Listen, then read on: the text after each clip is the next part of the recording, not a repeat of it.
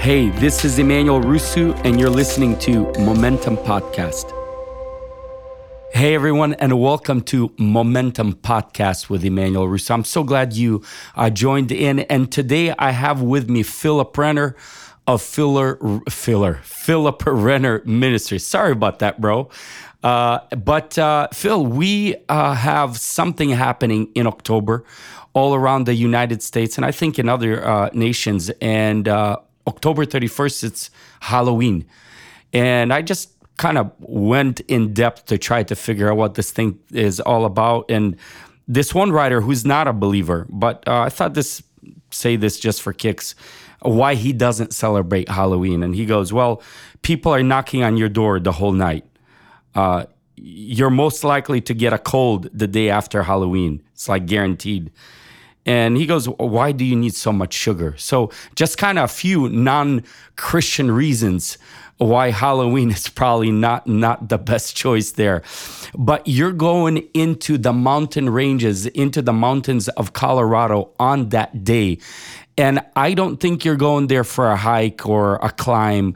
Can you tell us a little bit about what you're doing in Colorado on Halloween?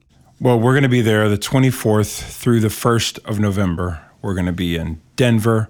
We're actually going to the Capitol on the inside. We're going to have a night of worship on the inside mm. of the Capitol with pastors, leaders, and people just going on the inside and saying, We're going to reclaim our capital. Because it matters where you pray. Yeah. It really matters where you pray. And so a lot of times we can make a decision that, oh, we're just going to pray from the church but it matters where you pray, not just what you pray, but where, where? you pray. Yeah. And so when believers go and That's they good. reclaim the seat, it brings a shift in the atmosphere. And so that's what we're going to start with. Then we're going to go to uh, the nightclubs of Fort Collins, which is a city that is full of students. And they'll all be dressed like demons and witches and mm-hmm. jokers and all yeah. kinds of people. And we're going to shock the darkness. They're going to go in there, they get drunk, get high, and uh, just celebrate Halloween. But we're going to meet them, and they're going to be encountered by Christ's love with with worship and evangelism. But but why Halloween? Yeah, Halloween is not just a you know just this this family day. Family fun. It, it is not family fun. It's it's literally devil worship. And you can go study this. But Halloween, October 31st, is considered by Satanists Satan's birthday. Hmm.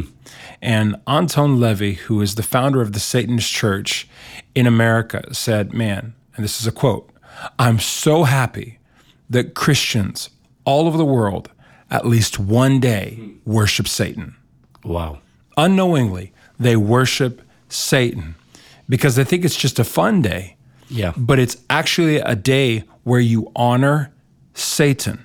It's like trick or treat. Yeah. So, what are you saying? So, trick, so where it came from originally is they believed that demonic spirits would come and they would play a trick wow. on your family witches would come and play a trick on your family unless you gave them a treat. A treat. Unless you gave them a sacrifice, unless you wow. worship them. So it's a trade. Hmm. It's a trade. And of course, it's a bad trade because, okay, we're not going to touch your house tonight, but there was a transition. There was a, tra- a transaction. There was a trade. Yeah. So you've worshiped the devil. So you're going to be worse off. Your marriage is going to fall apart. Your, so you're your kids are going to be drug literally. addicts. Yeah. Yes. All of that. You're, you're opening a door. And I mean, even if you just pay attention to the kind of movies mm-hmm. that come yeah, out that's right. during Halloween, I haven't looked at the ones that are coming out this year, but last year there was a movie that came out where they were saying it's a record number of people that are throwing up at the movie theater. At the movie theaters. Right. And and uh, falling unconscious as well, I believe. Yeah, why are they throwing up? Because they're being possessed. Mm because they're opening a door to be possessed by the devil.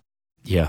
And so that's what Halloween is all about. And in the mountains of Colorado, I don't know the the exact area, but I know that it's not far from Boulder that witches actually get together and there's sacrifice of children hmm. that night in honor of Satan. Yeah.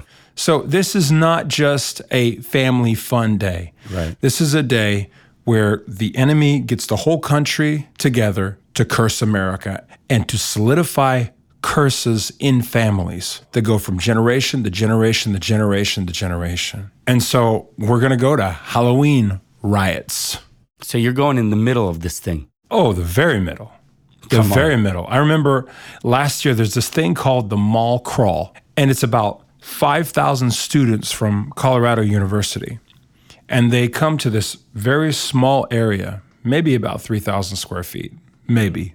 And they they gather and they start shouting and screaming and they all, all look like demons, they all look like witches, they're all high, they're they're all drunk. It's just party party party.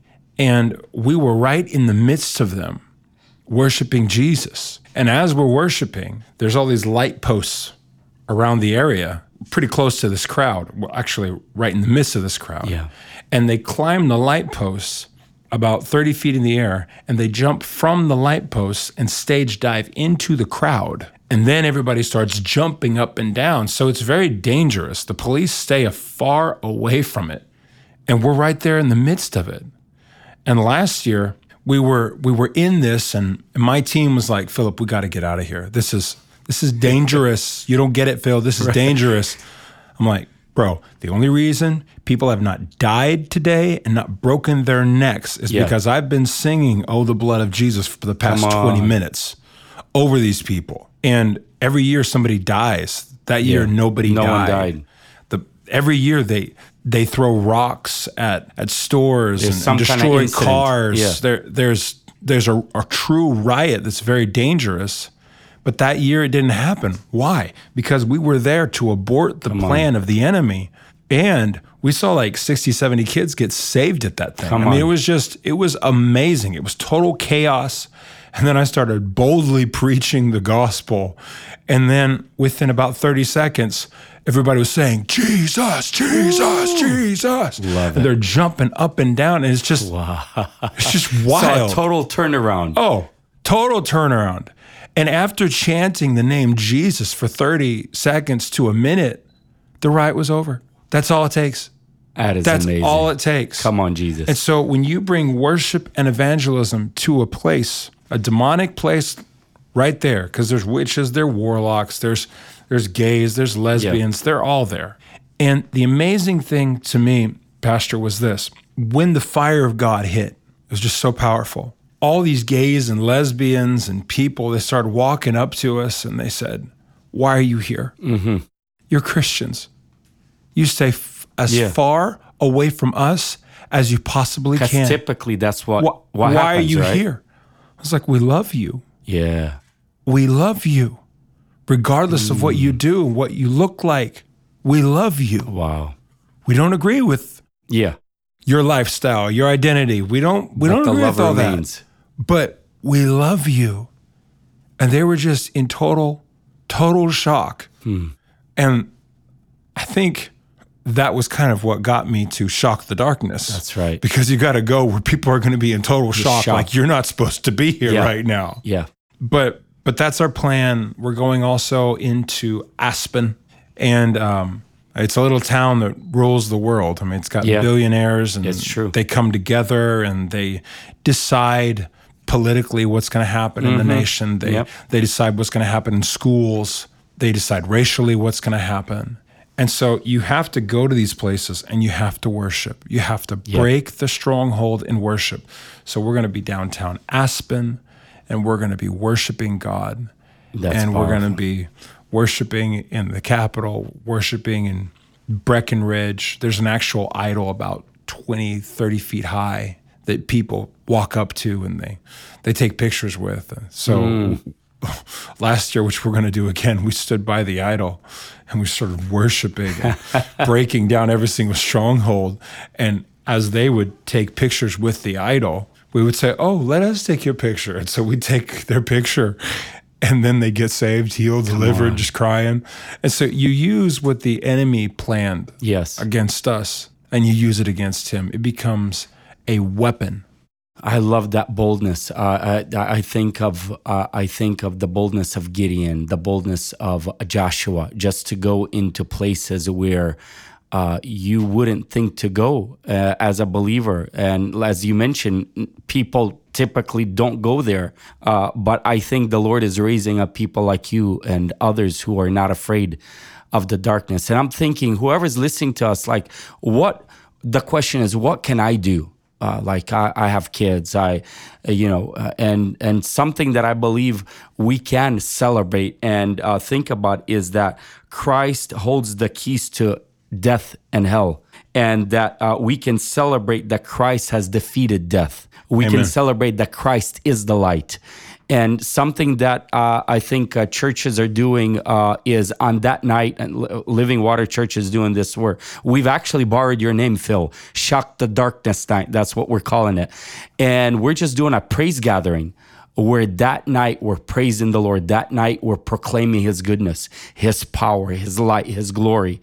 And uh, so we don't have to hide in our rooms. We don't have no, to don't. lock our doors in the house or or flee somewhere somewhere far where no one's gonna knock on our doors. We can stand up in our communities, grab that guitar, or or, or just begin to sing out praises to the King of Glory because He has already defeated death and He is the light of the world. You know what's amazing about what you're talking about is it's actually found in Nehemiah chapter 9, verse 1.